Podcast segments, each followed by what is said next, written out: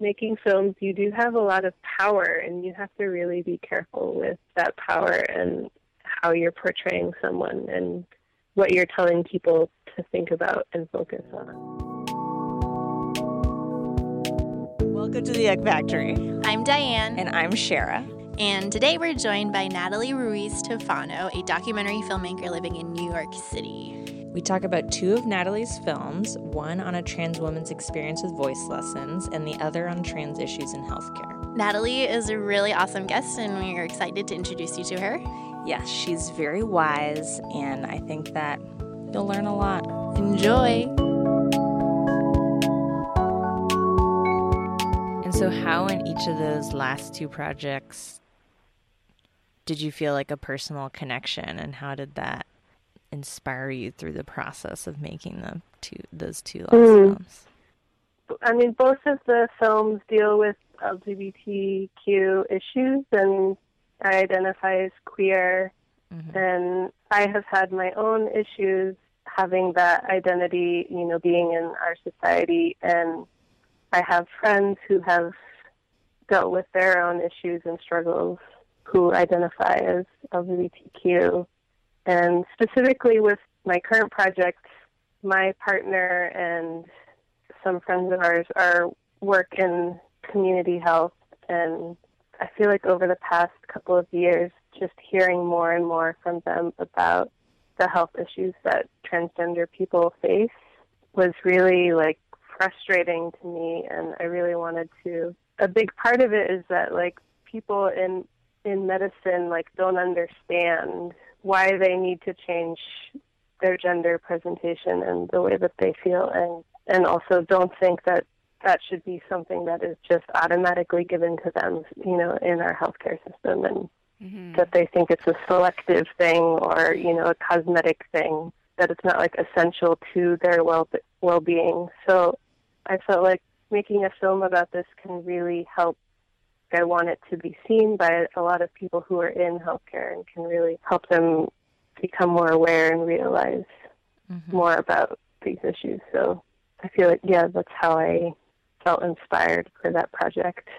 So with the people that you worked on in your current project, did it take a while to, to get into people's lives and be able to film? And yeah, it did take a while. Like, at first I would have coffee with them multiple times so that they can get to know me and I get to know them and we get comfortable, and for them to understand that where I'm coming from, and I'm not, like, an outsider looking in, like, you know, like, seeing what they're doing and who they work with as, like, a spectacle or something. Right. Like, really trying to show where my interest is coming from. So I think it did take a while, and it's always a constant compromise and, like, collaboration, and I, I couldn't be like, okay, I'm, I want to come film you at home and then we're going to do this and that. Like, I couldn't do that at all. You really have to be comfortable with not knowing what's going to happen, and, like, people saying no to you all the time. Mm-hmm. And then you're like, okay, well, I won't do that, but can I do this? And, you know, like, it's always a back and forth. Because, I mean, I know how uncomfortable it is to be filmed, and, like, I hate that. And yeah. So I always have to remember, like, okay, they're not doing, they're not saying no to me because they don't like me. It's just yeah. because it's, like, actually really uncomfortable. How has each project affected you when you're doing it yeah. and then when you finish it? I, you know, it's, it's interesting with both with the, the film that I'm working on now and the short film that I did with the transgender woman changing her voice. Mm-hmm. It's made me be more aware of the issues that trans people face, and I feel like I'm just more conscious about how I think about trans people and how I talk about them, and, like, really thinking about, you know, why do I have this stereotype or that stereotype about these people, and how can I change that for myself? It, this makes me think of when I finished that short project, I wanted to, like, continue filming with the trans woman that I was with. I, I told her, like, I just wanted to continue filming with you throughout your process, and maybe it can become something longer. And she actually said no, and I was really surprised. And she said it's because I was glad to do the short project with you, but I also don't want another transition story to be out there in the media, you know, for people to watch, because that, like, really we want to be, you know, we meaning like trans people want to be seen as just everyone else. And mm-hmm. I don't want the focus to be on my transition, because that's like this process for me. I'm, it's not like who I am mm-hmm, ultimately. Yeah. And that was really eye-opening for me. And, and then it also helped me think about, like, making films, you do have a lot of power, and you have to really be careful with that power and how you're portraying someone and what you're telling people to think about and focus on. And that has influenced how I've been making this current project and, you know, really thinking every single detail and shot and interview by thinking about how can this be used, and I have to take care of my subjects and make sure I'm telling their story in the way that's real and not putting in my own view. What is your kind of daily philosophy about gender these days? I think, yeah, I think it definitely has changed how I view people's gender and their relationship with it. Like, I don't see transgender people as one category anymore, that are all the same and have all the same experiences and all view their gender in the same way. Like, some people do want to actually be the other gender and want to fit into that model of male or female, but I also see a lot of people who are just more fluid with their gender and how they see themselves in the world. It's just challenged me to be more, to see people in a more open way about their gender and how they identify, or how they don't identify. Like, they don't have to, someone doesn't have to identify with one or the other.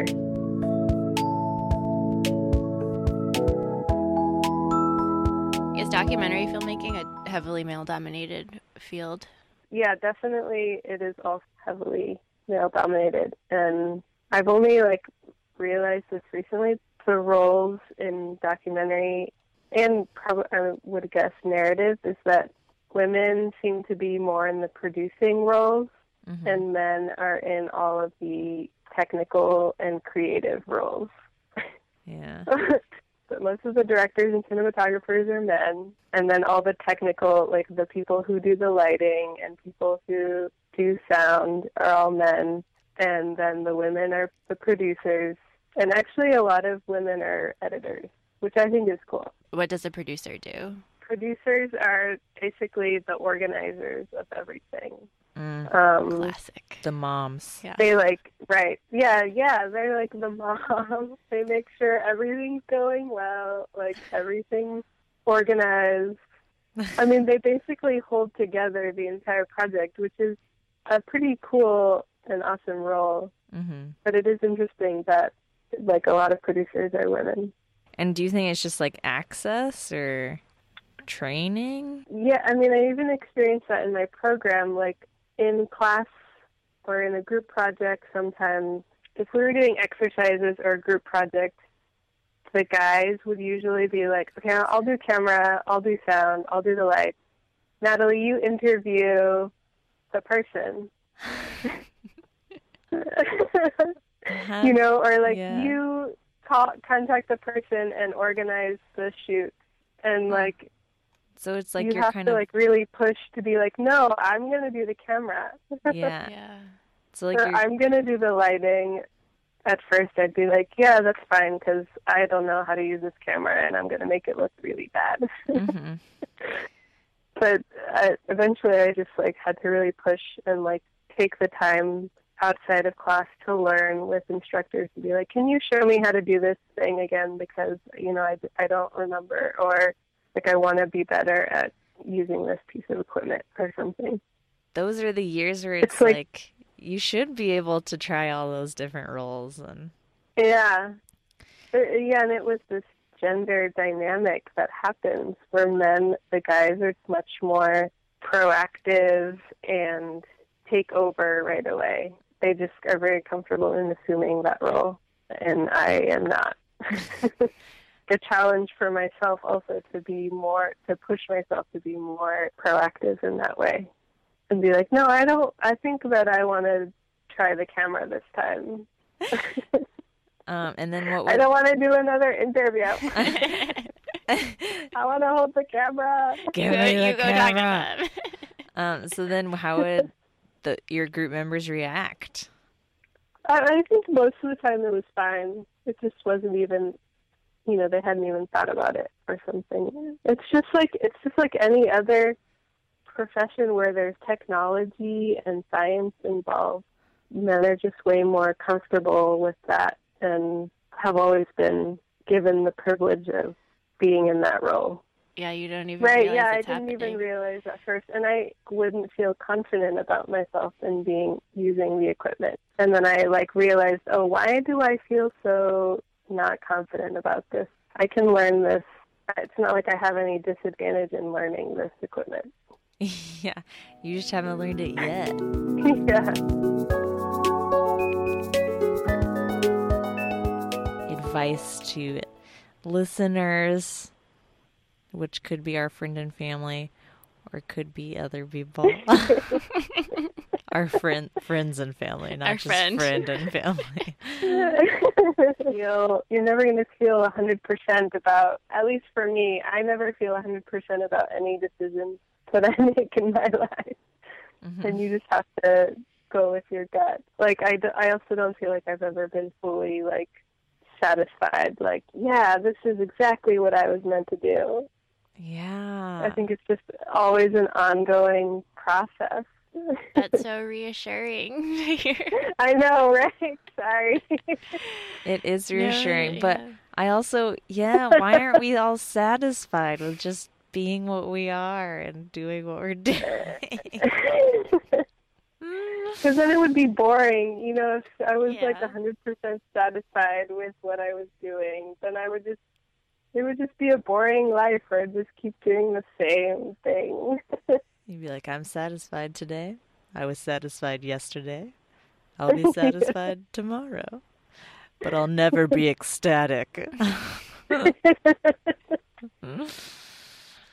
I think we have this weird image where we think there are people out there who have achieved everything they want in life and they're totally happy. But I don't think that actually is true. I don't think anyone is like that. Maybe except for, like, Buddhists who are monks somewhere. Yeah, who've achieved nirvana. Like, yeah. yeah. Who've given up everything. For ha- yeah, but even then, true. They're probably not always happy about their daily struggles and their meditations. And, you know, they're probably also like, oh, my God, this is painful right now. Yeah, they have their own ups and downs. Do you feel, like, comfortable with who you are now and, like, with what you're doing? And can you own your identity now? I feel more comfortable with who I am. I feel like I understand more about more things about myself and, like, my personality. And, and I don't feel like I am, like, I've reached that point where... just know who I am and, like, I feel great about myself all the time. Yeah. Maybe we all one day reach that. um, but, yeah, I feel like I, I've definitely been challenged to understand more about who I am and and have become more okay with things that I, you know, previously didn't like about myself or things like that.